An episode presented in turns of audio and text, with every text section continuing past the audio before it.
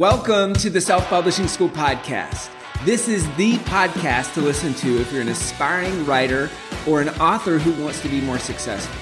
On this show, you'll learn how to write and launch a book successfully, all from the top authors and people just like you who are doing it at the highest level. I'm your host, Chandler Bolt, the founder of Self Publishing School, the author of the book called Published, and the CEO of selfpublishing.com.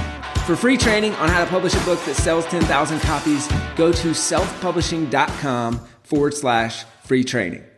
Chandler Bolt here, and joining me today is Pat Flynn. Now, Pat Flynn is the creator of the Smart Passive Income blog and the Smart Passive Income podcast, and he's really the uh, what I consider the OG of the internet. Right? He's he's been around for a while, and he's one of those people where if you ask a lot of people, "How did you get your start?" or "How did you hear about this whole online I, online world, they'll say Pat Flynn, they'll say Smart Passive Income podcast. So I'm excited to chat with him today. He's the author of the book Let Go and also the Wall Street Journal bestseller Will It Fly. So that's his most recent book. And you might remember, yes, as it hovers into the picture. Love that. So you might remember he was on here uh, last time We've had him on here before, and we were chatting kind of, it was pre Will It Fly, right? We were kind of just chatting about all things that book. And now he's on the other side of that launch, and it was a huge success. So I figured we'd bring him back to just take us through that and exactly what he did. So I'm super excited for this one. Pat, welcome. Yeah, thanks for having me here, Chandler. Just and again, kudos to you for all you're doing to put all this great information together. I think anybody who's watching uh, not just this video right now, but all the other ones you put out, is they're definitely ahead of everybody else in this world who really want to make stuff happen for them. So congrats to you for making change in this way. Awesome, man. I really appreciate that. Now, uh, I want to kind of kick it off by taking us back to why did you decide to write Will It Fly and what was the purpose behind that book?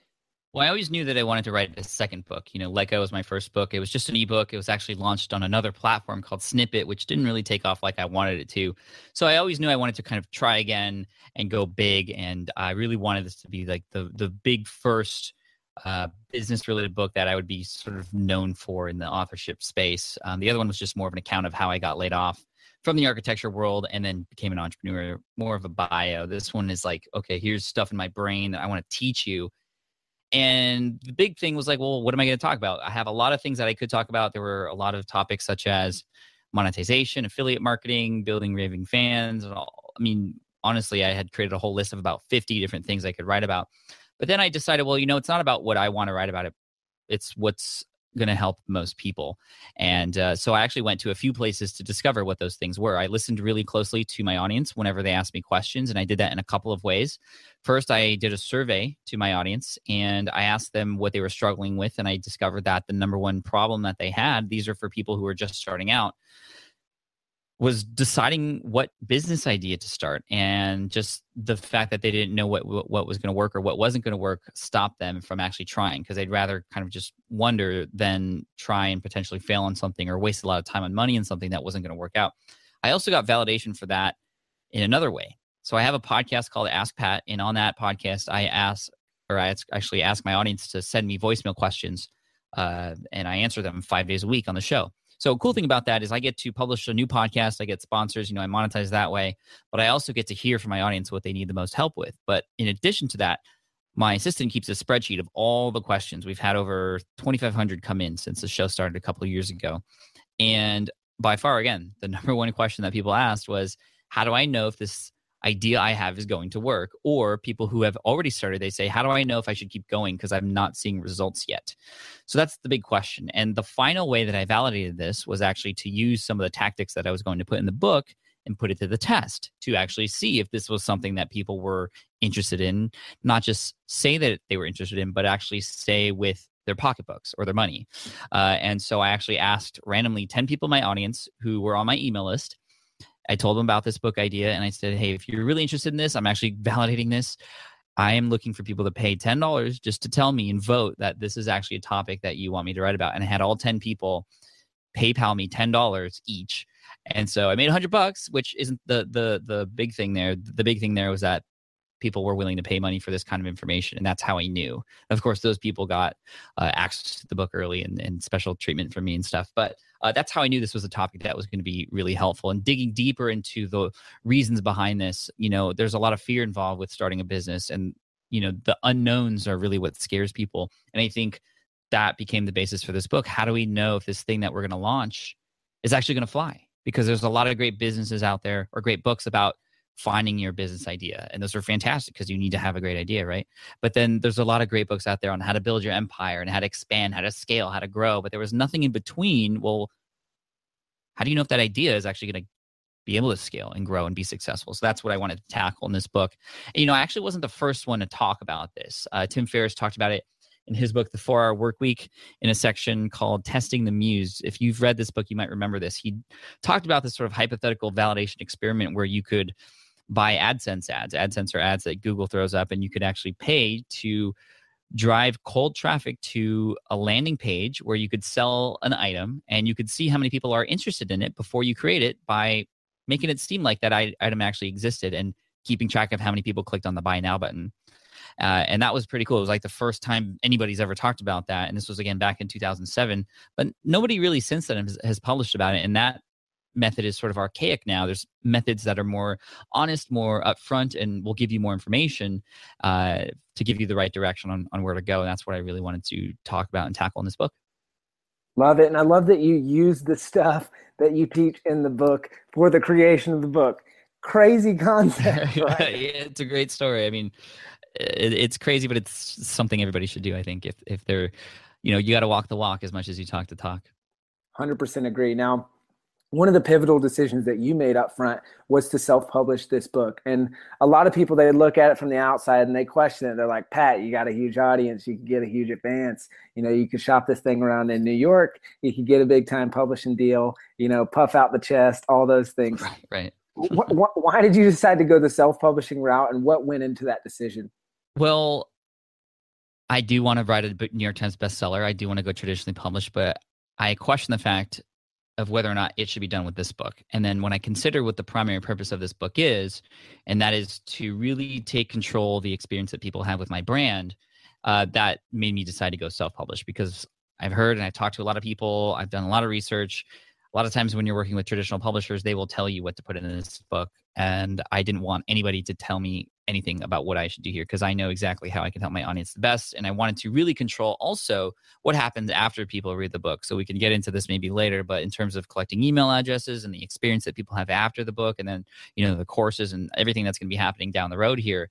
Uh, that all I, I, wanted this first book this sort of very foundational book that is going to be an introduction from uh, you know to, a lot of new people for me um, I really wanted to keep control it and put everything I can into it without have, having anybody else tell me what to do. I also wanted to use it as an experiment to see, well, how big can we really go? I knew I had this large audience. Yes, I could go t- traditional and be successful that way, but how successful could I become as a self-published author? And you know, a lot of people who have this kind of audience, they if they write books, they don't do it on Amazon. They sell them through their own sites because they can make a lot more money that way, you know, and I can create three different tier packages and charge, you know, upwards of $99 or more for this kind of content. But again, this was a very introductory thing that I wanted to share with my audience and people who were brand new to me, something that I want to be very low barrier, low, not overwhelming, but also a way to um, take advantage of Amazon and the algorithms that are there and you know all that sort of stuff. And I knew that if I wanted to write a traditional book in the future, that you know self-publishing uh, could help me do that even better, get an even bigger advance, and see what and we could see what happens from there. And you know the experiment went really well. I launched it and and went really big with it. It uh, sold tens of thousands of copies. And to my surprise, as a self published author, it also became a Wall Street Journal bestseller, which I didn't even know was possible uh, which I was super stoked about and uh, very proud about actually. And I think that inspires and continues to inspire a lot of people who are writing books because uh, a lot of people don't have access to, to, to traditional publishers, and I think those lines are being blurred and they're crossing over each other now, where it's not even. Uh, you know, I, I eventually think it's going to get to a point where it's, you know, not even an issue anymore. But obviously, it's a big issue for a lot of people, which is why you brought this question up. And hopefully, I've I've been able to shed light on why I chose to go this route. Hundred percent and love it. I mean, we we chatted about this at lunch a, a oh, yeah, few months yeah. back. I mean, it's like one of those things where when you have someone flying the flag, like you were self-publishing, and then not only that, but you made it on the list.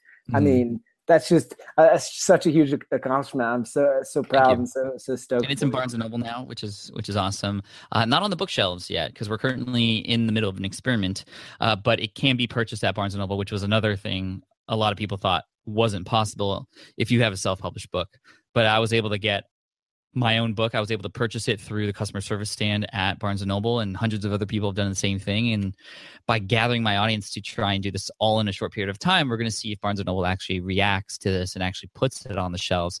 And I have come across several other authors who are self-published who are in the shelves of Barnes and Noble too. So I know it's possible. We're just trying to make some noise out there. I mean, that's kind of the cool thing about what I do. You know, I have this amazing platform, this great community where we can do fun things like this and see what happens. And so I don't yet know what's going to happen because that just happened and it's still in the middle of the month. So I don't know if and when they're going to reach out. But if not, I'm going to poke the bear a little bit and reach out to them and see if I can actually uh, discover what it would take um, if it doesn't. So uh, that's where we're at now. But yeah, it's really cool. I think, you know, I'm owning the fact that I self published it and I wanted to be that person to wave that flag and just show everybody else what's possible.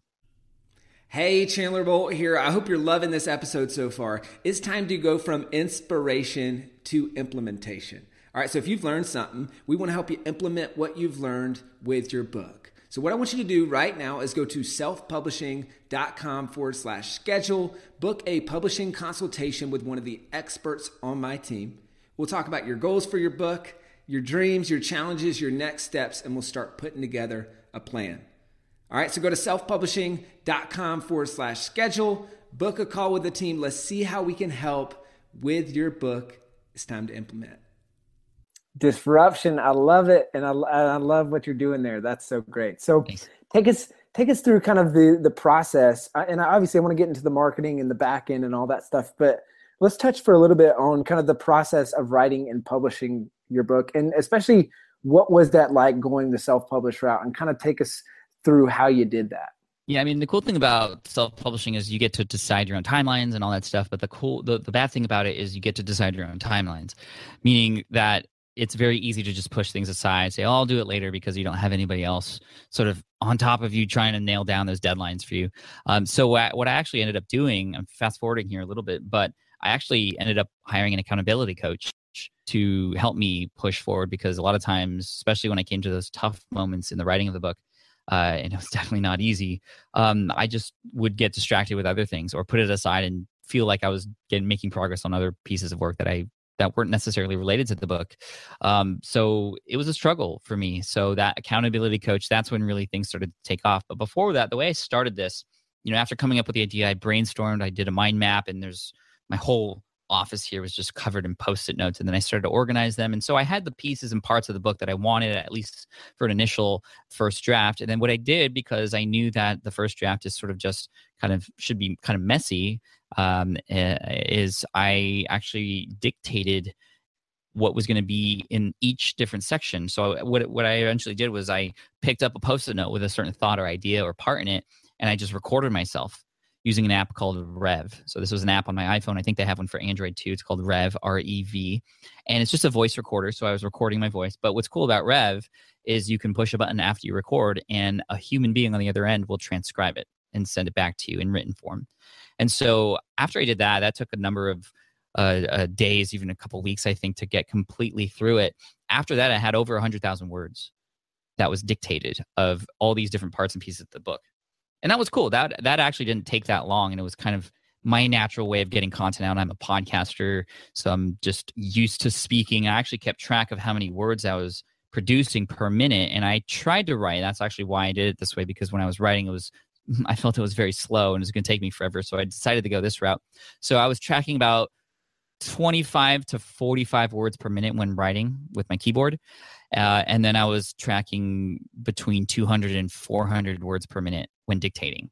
Uh, so definitely saved me a lot of time. Now, the big challenge was going from the first draft to what I call draft 1.5, which is the draft, a written draft that would sound like a book, not sound like how I spoke, because how I spoke is different But the great thing about what I did was I got the ideas out and I didn't have anything stopping me. When I was writing, I found that I was always deleting things that weren't great. Well, when you're dictating, you just say whatever. And yeah, a lot of that stuff isn't going to be great. And in fact, when I looked through the whole quote manuscript or that first draft, about 10% is all I kept, which might not sound like a lot. So over 100,000 words, kept a little over 10,000 it's not very much. And so, was it even worth it? Yes, absolutely. Because those 10,000 words that I did keep were absolute gold. Those are things that stood out through all of that that I kept and continued to stay in the book.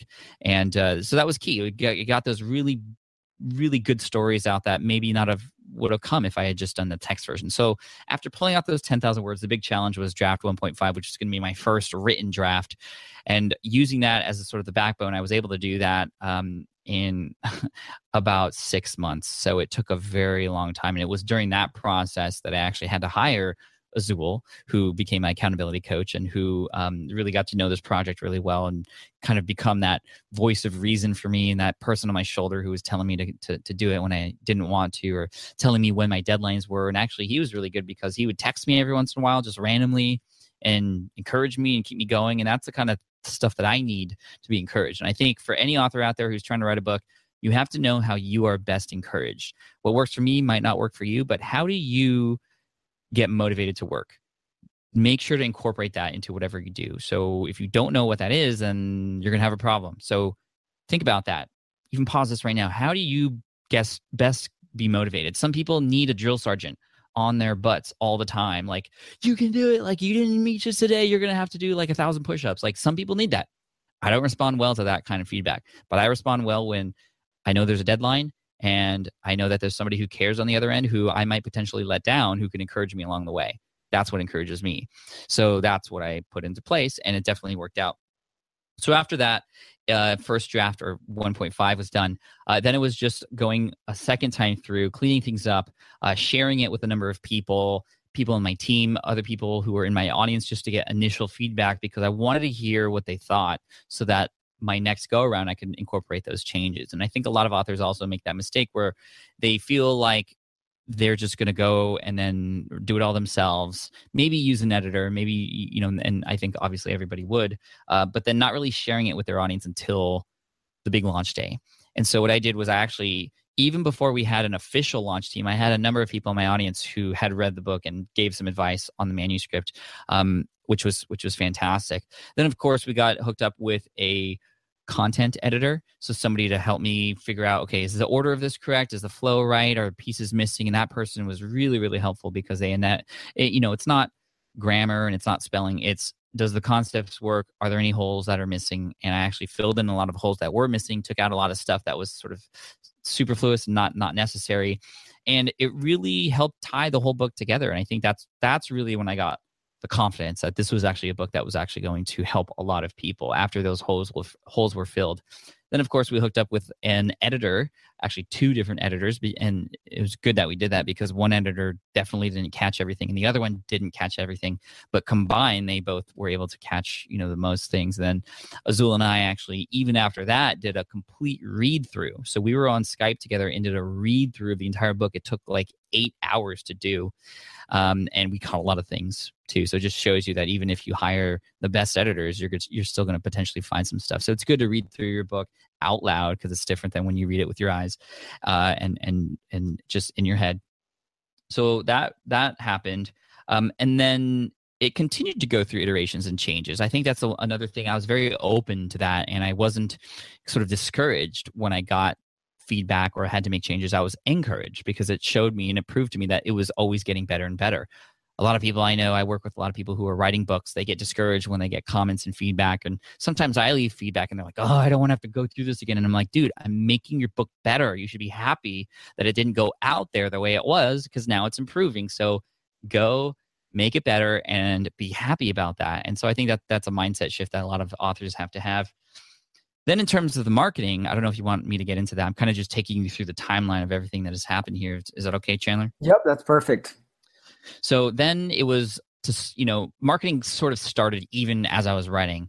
Uh, on SPI TV, I showed an episode where I was actually brainstorming and doing that, that dictation. So it even started then. That's that was actually, I think, the first moment when I announced that a book was coming.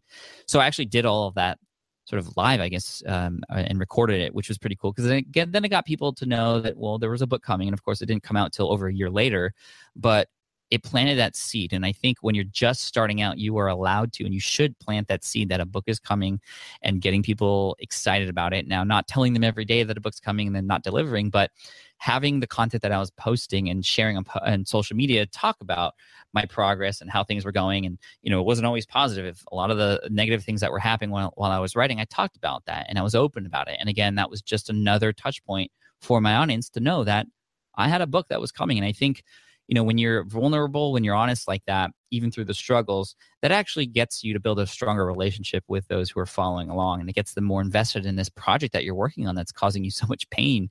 And I think they're going to be more interested in, well, how are they going to get through this? And if you do, or when you do, they're going to want to pick up the book that uh, that you've been talking about this whole time. Um, so again, like I said, throughout the writing process from start to finish, I did share bits and pieces of what I was doing. Uh, then it really started to get formalized after the first draft or draft 1.5 like i talked about earlier after that was done. That's when we decided to form a launch team and i worked with a guy named daniel decker who's done launch teams for other people like lewis howes and uh, others. Um, and this launch team was a team made up of my audience of about 500 people uh, it could have been more, but we did an application process. You don't need it to be too big, actually. There are very successful launch teams that launch with only 30 to 50 people. But the idea behind a launch team is you give them early access to your manuscript, they read through it, and they give you any feedback that you know they want to give you. But more so, it's just to get them involved so that when you launch, you're going to have immediately that number of people leaving you reviews, sharing it, and it's going to give you a big boost on day one when you launch because the worst thing that you could do is just be done with it, launch, and then just kind of wait and sit back and have nothing happen. Having this launch team behind you to promote it, to endorse it, to be ambassadors for the book, to really get behind it for you, just helps you get that really great kickstart once you start. And then that kind of then new people find your book and they're going to see that there are already reviews there. There's social proof their friends, of course, are going to find it as well, and things just start to happen from there. So the launch team was really great. That's also where I shared a lot of the behind the scenes. So I shared a little bit more than I would publicly with the with my regular audience on the book writing process. Also shared all the different iterations of book covers that were happening with people too. The design part was a part that I I didn't know how uh, much work there was. I think a lot of authors, including myself, um, get surprised at how much additional work beyond the text is required. Uh, we had to hire a designer not just for the cover. I'm not just talking about the cover either. I'm talking about a designer for the interior of the paperback book, which was launched on CreateSpace, so it's all self-published. But even still, you have to have a designer go in and figure out, well, how is it going to look? Like this page here with little lines and like the paper airplane there, and you know, just all that layout has to be figured out. And so you could do it yourself. You can use a tool like InDesign, but and you gotta you, you, gotta know that there are people out there who can do this much faster and probably better than you can and you need to worry about the big big bigger things like the marketing and the relationship building your launch team and you know completing this book and making it great there are designers out there who can help you but you know everything from uh, what's going to be written at the top of each of your page or what do the page numbers look like and you know all that kind of stuff and you know i was very lucky to get hooked up through a connection with a designer who was really smart and knew how to do this and how to make it look great. You know, the font sizes, the bold, the gray, the italics, the you know how do how do pictures get solved in there, and you know how do different sections get divided. Uh, it's it's all stuff that I didn't even think to consider until we were in this process. So that so that was something that I think um, going the next time, if I do this the next time, which I will, uh, it's going to be a lot easier because I'll know what to expect. There's also the design of the Kindle book. That's something, yes, even though it's electronic, it still has to be designed and formatted so that people on any Kindle device can read it and it looks great still. And there's a lot of issues with that too that could potentially happen because it's code and it could look great or it could look like a mess. And if it looks like a mess, even though it's good content, it could still give you bad reviews and give a bad experience to your reader. So make sure you find the right people who can help you design it in the right way so that when it gets put out there on a Kindle, whether it's read on a paper or a Fire or a regular Kindle or whatever, um, it's going to look great. And so that's uh, another thing that I had to worry about too. Um, and then, uh, then you know, weeks leading up to it, to the launch of the book, uh, I started to get a lot more detailed with the content that I was publishing on my blog and my podcast and on SPI TV, and it was all in and around the t- the topic of the book. in and around the the idea of just the launch of the book and um, just again getting people really excited for it. Then on launch day, I did a launch party, uh, which was like a three hour live stream in, in the morning. And the funny thing about that was I actually didn't sleep at all the night before because there were so many things that had to be done last minute.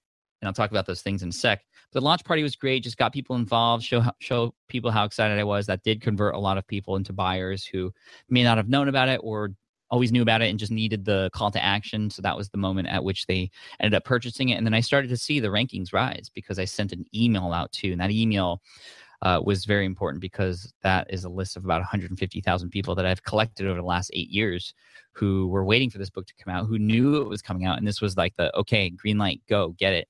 And I started to see the uh, rankings climb. Now, the funny thing was, I made the mistake of not planning enough ahead of time in terms of giving myself enough space to have everything complete before launch because we launched the Kindle book very last minute. We launched with about 12 hours left before launch, which it says on the website that you know it's going to be launched and up on the store in time. But for us, for whatever reason, uh, it wasn't ready. And they said, well, 12 to 48 hours. And it took us more than 12 hours. So when the paperback book launched, even when the party started the, the morning of the launch, the Kindle version wasn't wasn't available yet, uh, which sucked. And so I was kind of disappointed about that. And that wasn't anything we could control. Well, it was something we could control, but we just didn't know. Um, so give yourself enough time to get everything finished beforehand. We were really um, cranking last minute and we did work over the holidays. And so maybe that had a little bit to do with it too. Um, but the Kindle book eventually came out about 12 hours after the launch of the paperback book, which was great. But then what happened was the paperback book and the Kindle book were on separate Amazon pages. And again, that's that's typically what happens when you first start out. Now, typically people will put their books up for sale and just not tell anybody about it just so that Amazon has enough time to actually merge those two pages together. My stuff was live and people knew about it when they were on two separate pages. And so that was kind of a hassle because then I had to tell people, well, if you want the paperback, you go here. If you want the Kindle, go here. And of course, most books, as you know, if you're on Amazon, are all combined on that one page. Um, but then the launch started going really well. I started to be very open with where the rankings were and how sales were going as they were happening. Again, just more touch points for the book and getting people excited about it. And um, just, you know, again, being very grateful and thanking people on video, on Instagram, using social media to kind of support everything that was happening. Uh, and it just became a really cool, fun experience. And it all happened in a flash. I mean, I can't even remember a lot of it because it just, it just goes by really fast. I mean, you plan for a year, year and a half from the writing process to the marketing, everything. It just and all of a sudden, boom, it's out there, and it just it goes by so fast. So um, the the cool thing about that was uh, it went really well. I was very happy. Again, the week after I found out I was on the the bestseller list for Wall Street Journal, which is great. And then a month after those two books came out, the Kindle version and the uh, paperback version, that's when I started to work on the Audible version. Again, some people work on that beforehand, but I worked on it after just because there wasn't enough, enough time. And that one, I went into a studio and did it professionally. And I, even though I have the equipment to do it here at home, I knew that if I went into a studio, I paid for that time, that I would just boom, focus on it and get it done. And I was able to get it all recorded in about two and a half days, which was great. And that actually more than the paperback and the Kindle book. Now that the book has kind of been in the system for a while, the Audible version is the one that's actually generating the most income more than the paperback and the Kindle version combined. Mm. So uh, it's it's pretty awesome to see kind of everything come together. And I think the other part of it, before I let you speak again, Chandler, sorry, I'm kind of hogging the mic here, uh, is the way that I've been able to collect email addresses. I think that's a very important thing for those of you, especially who are self-publishing, who are thinking about creating courses or doing events or selling anything after the book, um, you need to collect those email addresses. I know you've learned a lot from Chandler on how to do that. The way that I've done that is a little bit different because I wanted to do something that was different. I always try to do that. I'm always pushing the envelope and, and testing new things. I actually created a free course that goes along with the book. Now, it's not a course that's being sold. Like I said, it's free, but it's actually a walk along course. And I, I, call it that because as you read the book, it actually references parts of the course so that you could, for example, if there's a thing I'm teaching you in the book, you could watch the video on how I did that. So you can get even more information. I reference worksheets and things that you could download. And where do you download them? In the course, in that particular chapter. So the course is actually laid out chapter by chapter, just like the book, section by section, part by part. And the book references the course, the course references the book, and they work kind of in tandem with each other. And uh, it's not a standalone course because you need the book as well. But the cool thing is, I mentioned this course in the beginning, I think on the there's a big section right here at the very beginning of the book, the Will It Fly companion course. That's what we're calling it, a companion course. And then again, I mentioned it throughout the whole book. Uh, and then at the end again, it's actually converting at 33%. So a third of the people who pick up this book actually end up mm. giving me their email address, which I know is quite high. And it seems like that's the case because it's just, again, a natural part of the way that you read this book. And it's also high value add. It's not just a download this PDF, it's a whole course where you can get engaged. You can actually engage with the community. You get other things, you get bonus interviews there, you get more case studies that than that are here in the book and people are flocking every day to the companion course who pick this up and so i'm collecting email addresses and so when i come out with a new course boom, I'm already going to have a number of people who I know who have read the book, so I can perfectly lead them into the course. The course is being used uh, or being placed on a platform called Teachable. There's a lot of other great ones out there, but I, I like Teachable. I have a relationship with the CEO, and Teachable is great because it's a way for you to create your course and it's just drag and drop super easy. Um, and of course it requires a username and login for people. So when they register for the course not only are they sending you email but they're registering with a username and login. So when i come out with more courses down the road their username and login's already there. They just have to one click buy and they're already registered and in there and i can kind of easily put people who read the book into that funnel once those courses go live. And i'm actually in the middle of working on those courses right now uh, which is really cool. And the way that I actually got inspired to create this course in this way was actually by watching my one of my favorite shows, Walking Dead, on AMC.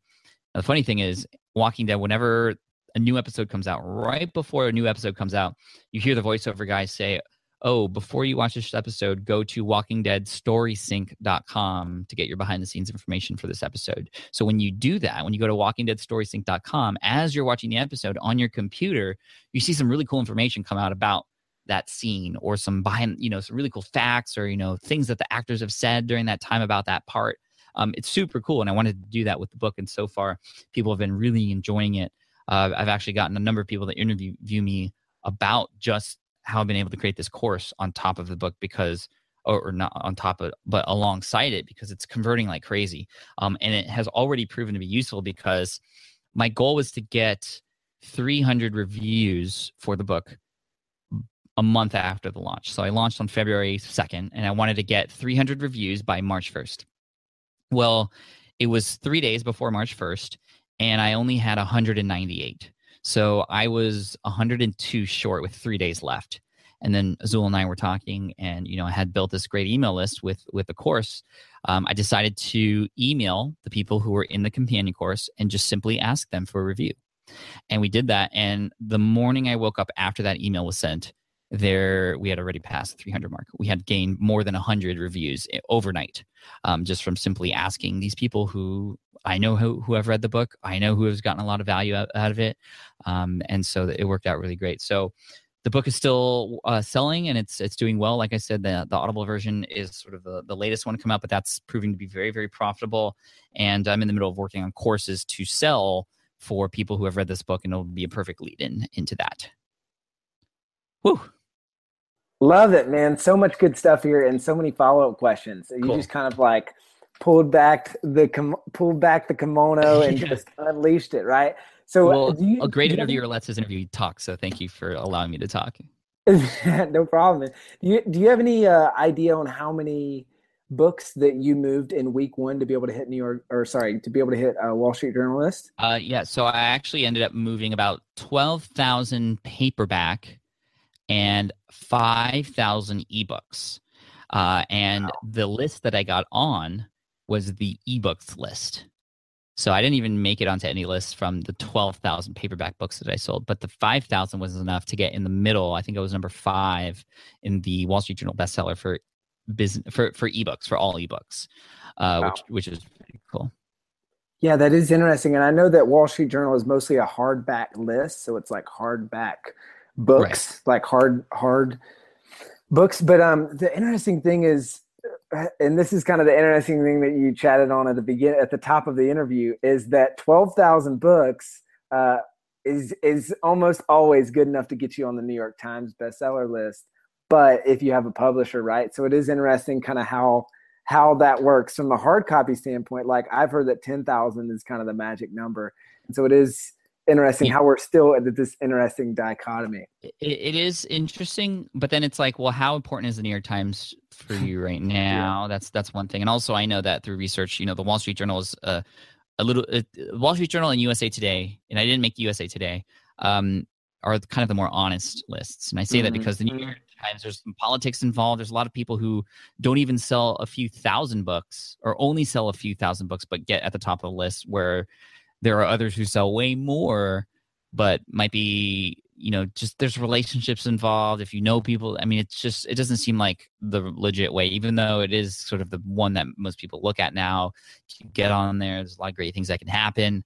Um, I don't know it's it's it's just an interesting thing that I think a lot of authors it, it, gets in their head that that's the thing that they want to do and i don't think yeah. that's the right goal i think that should be a byproduct of a great book and the amount of people that you're actually helping out and the kind of content that you have to share i don't think new york times should be the goal i, th- I think it should be a byproduct of other things that you're doing 100% agree with that now it was really cool to kind of see uh, Daniel Decker is a great guy, and and just love that you work with him. He's super cool. And then it was also cool to see uh, you working with Azul because I, I feel like we maybe have talked about this, Pat, but Azul was actually part of like the very very first self publishing school. So like we helped him put out his book through self publishing school, mm-hmm. um, and then he actually helped us out with our book book launch. Or yeah. that's like one of my recent books. So it's that was super cool. Kind of you know as they say like the teacher becomes the student, or sorry, the student becomes the teacher, other way around.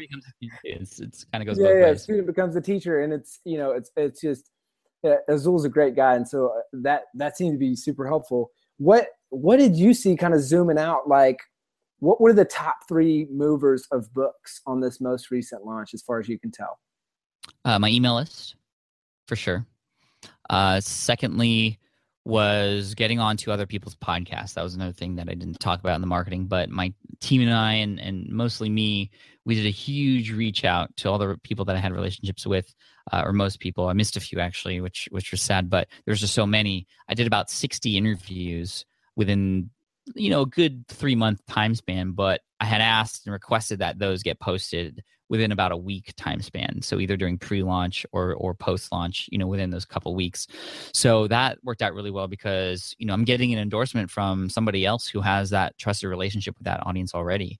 And you know, on a podcast, I feel more comfortable. I had opportunities to do blog posts, but the blog posts were taking a lot longer than I wanted to. And plus, I felt I'm more natural, and people can build a better relationship with me and hear my real story, and be more inclined to buy the book if they were actually to to hear me. So that's why we focused on that. The way I did that, and actually about 98% of the people we asked said yes, which is really cool. I was very thankful for that. And I think there's a few reasons for that. Number one, these people I had a relationship with, I've been helping them out. You know, I'm I'm providing value to them all the time as much as I can. For some of them, I promoted their own things, so naturally they're going to want to help out. You know, the law of reciprocity takes um, takes in place.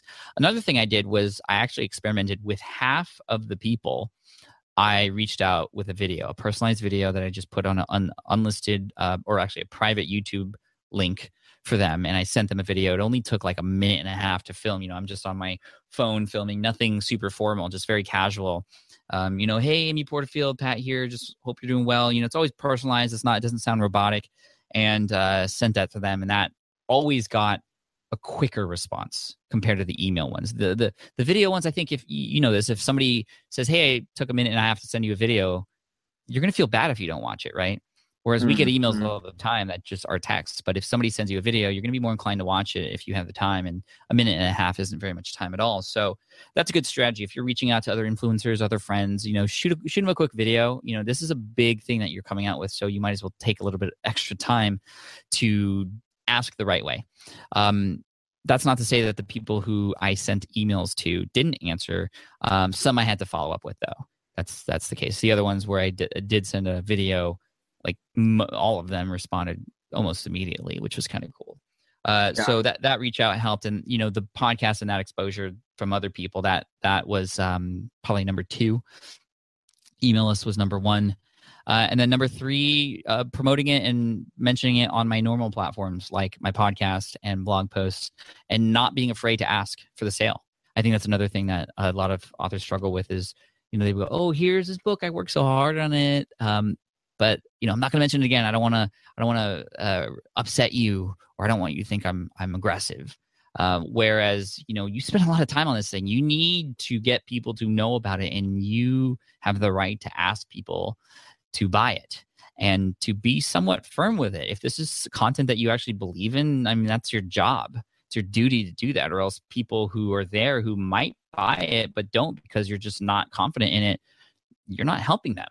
And so th- those are um, those are just some tips uh, and mindset hacks that I have for myself that I'm passing on to you too to help really help you with the messaging and the it's kind of it's your baby, so you got to put it out there. You know, get people get people to know that you're confident in it. Those are some great tips. Now, what would you say were the biggest mistakes and lessons learned from this launch? Uh, timing by far was the biggest one. Uh, I didn't quite. Well, first of all, just I should have hooked up with Azul earlier. Um, I for about three months was just struggling, not writing very much. Many times taking a break and just not being very motivated. If I had hooked up with them earlier, I probably would have saved a lot of time, which would have helped with the other stuff that happened later that was a time crunch. So I think they all kind of relate. But getting somebody to help me or just understanding how I was motivated to write this book better, part of what Azul did was also help me discover the tools that I could use to actually write better and be kind of more on the state of flow. Um, I had switched from writing on Scrivener, which is what I originally started on. So I took all those post-it notes and all those outlines and ideas and the transcriptions, and I put them all in order in Scrivener, which is great. But then as I was going through into draft 1.5 and draft number two, it was a struggle because I, I saw just in there in the outline on the left hand side how many things I had to go through, and it just was completely overwhelming, and it just always made it seem like the goal was never going to happen. You know, um, so I really had to break it down and focus on, well, what is that next one that I'm going to finish today? You know, similar to this experiment. Uh, my buddy Jay Papasan, who wrote the one thing, told me about it. It's actually in his book too, I think. How you know, if, Chandler, if I were to offer you $100 today or $200 tomorrow, which one would you take? 200 bucks tomorrow. Tomorrow, you'll wait a day. It's fine. It's obvious. But if I were to offer you the same thing, $100 today or $200 next year, same exact outcome, 99% of the people will say, I want to get it now. You know, I'll take the 100 now because I don't want to wait a whole year. And that's what it feels like with our goals. Like we, it's the same outcome, it's the same steps, but because they're so far away, it just seems like impossible. And so we make these mistakes and we work on things that we're not supposed to. So taking those big goals, which is the book, breaking it down, which is the chapters or the sections even within those chapters, and working on it one at a time and completing, knowing which ones you're going to complete on which day, and having somebody else on the other end just being like, hey, how are you doing on that chapter that you said you were going to work on that's in your calendar? That's again what really helped me move forward. And we ended up moving from Scrivener uh, to to wrap my head around all this into a Google Doc, Google Docs. So we had a Google Doc folder which had different documents, and each of those documents was a chapter. So when I opened up a chapter, that's all I saw. I didn't I didn't get overwhelmed by everything else I had to do. Um, so that's that's another tip uh, for me. What worked out really well. Um, and a mistake was just not doing that sooner, realizing that.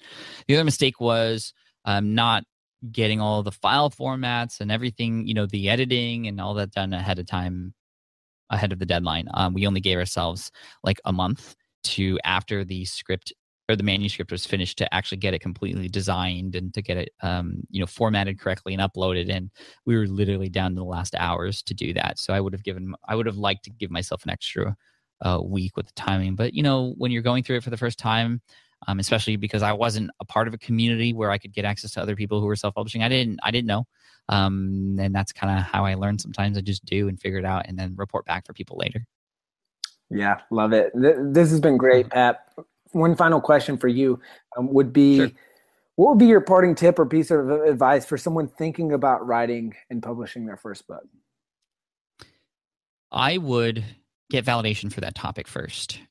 That by far the fact that 10 people paid me money and i'm not saying you have to go and get people to pay you. I think there are other other ways to validate as an author to know whether or not a topic's going to work out for you. But it just was so motivating that and and whenever I got to those moments of struggle, um, beyond Azul helping me after I finally get, found him, uh, w- just knowing that there are people who needed this information and who were willing to pay for it, you know that that always kept me moving forward, no matter at, at what pace I was going. You know, so that that was a big thing. The other ways that you could validate are, for example, maybe taking this big grand idea of a book that you have and publishing it as a guest post on another person's site. So if, even if you don't have an audience already, you could still gauge what the reaction is like. Maybe it's a topic that's actually going to get a lot of people to discuss and start talking, and that could actually be the kickstart for what could then become the book. If you write that guest post and there are no comments maybe even negative comments about it that'll tell you that maybe that's not a topic that you should write a book about if you have an audience already you can actually take and sort of shrink down all the content that you have that's going to be in this book into maybe a